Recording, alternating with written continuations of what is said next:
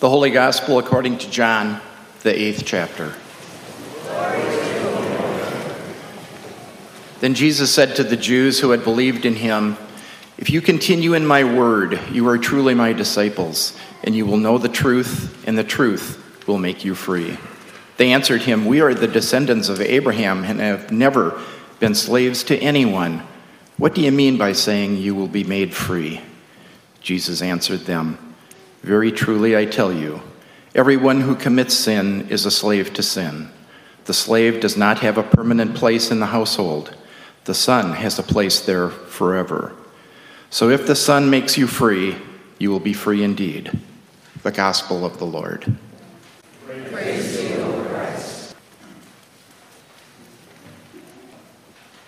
We are commemorating the Reformation this weekend. So let's travel back to the 16th century, 1517 to be exact.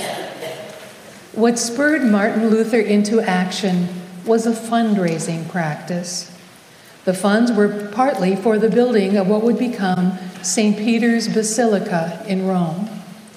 The assurance from the church at that time was this if a person made financial gifts to the building fund, that person would receive a certificate guaranteeing them or loved ones time off in purgatory, which was a place of purification before ascending into heaven. Luther saw this basically as selling forgiveness.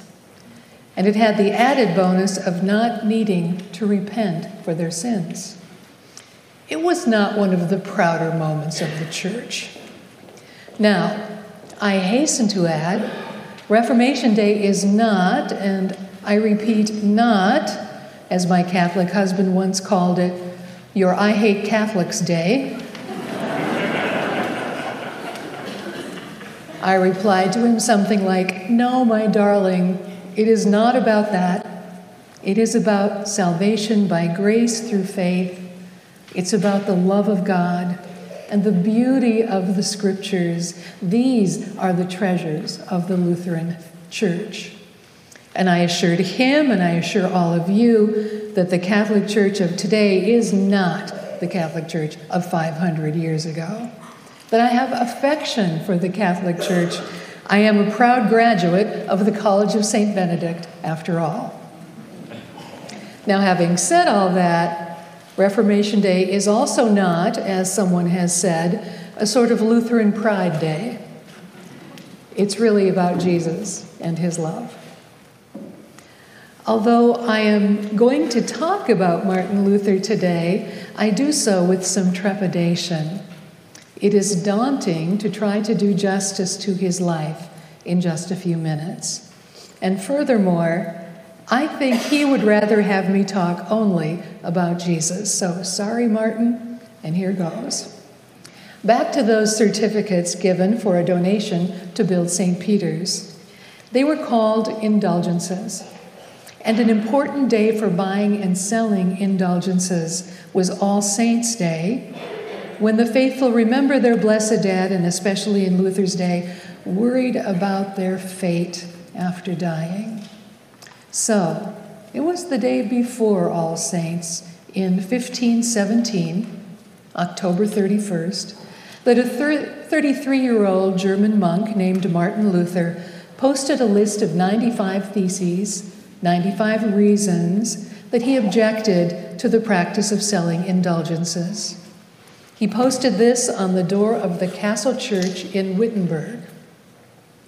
He also sent a letter protesting indulgences to Albert, Archbishop of Mainz, who was a very important person.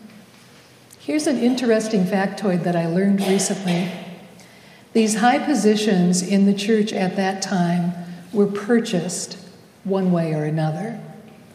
Albert took out a very large bank loan to pay Pope Leo X for his appointment as Archbishop.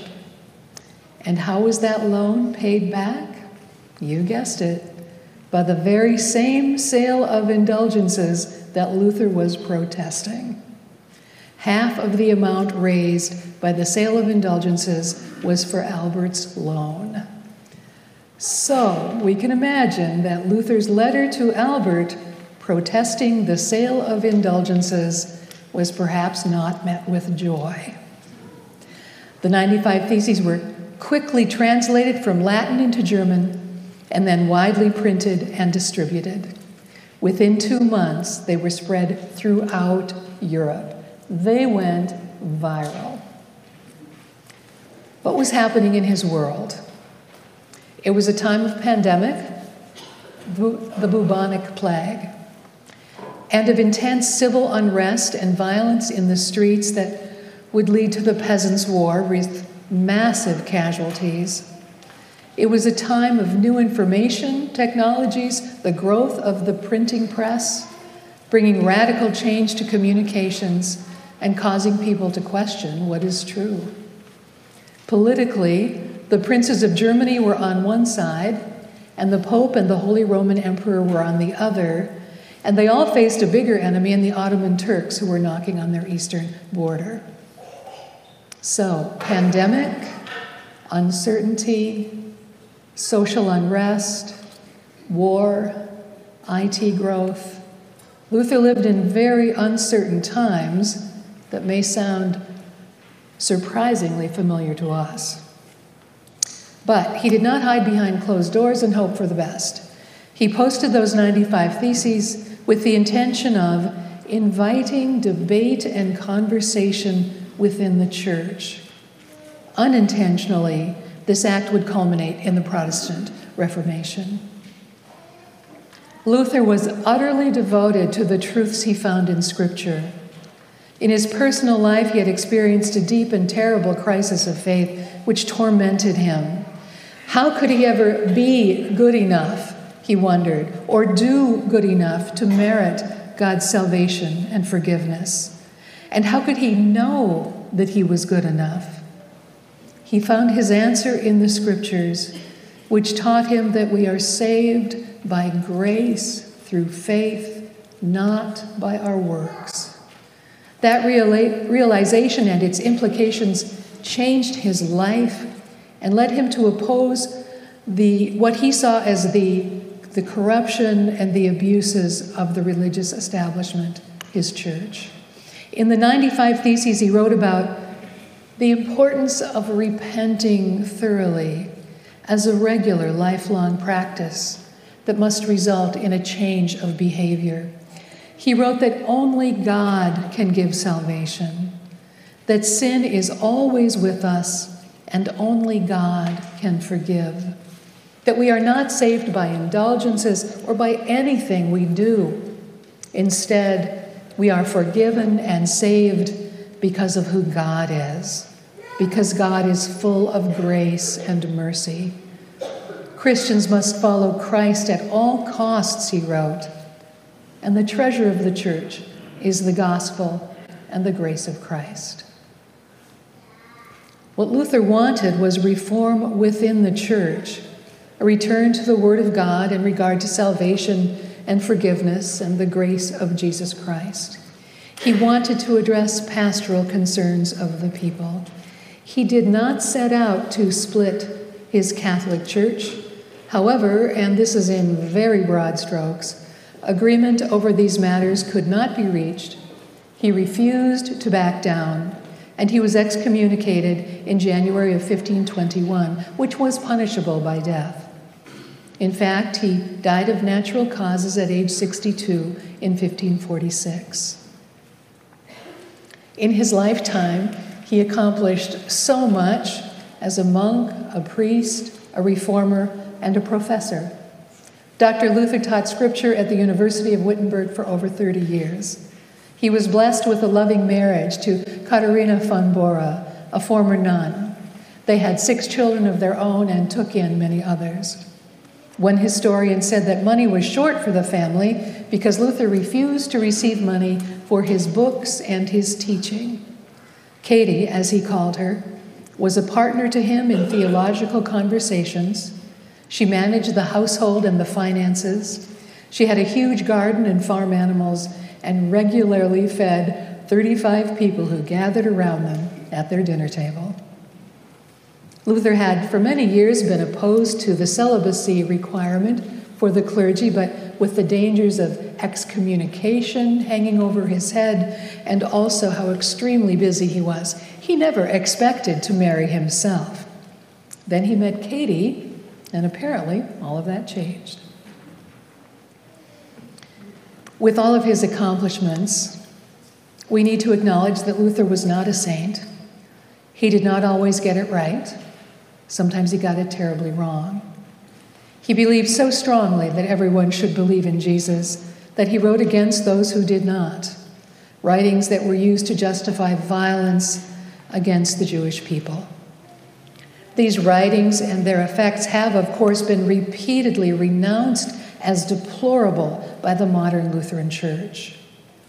I was heartened to read an article in Christian Century by Rabbi Noam Marans, which described how in consultation with Jewish partners over many years, Lutherans found a way to help Christians and Jews come together to acknowledge and move beyond this history and take steps on a journey to reconciliation.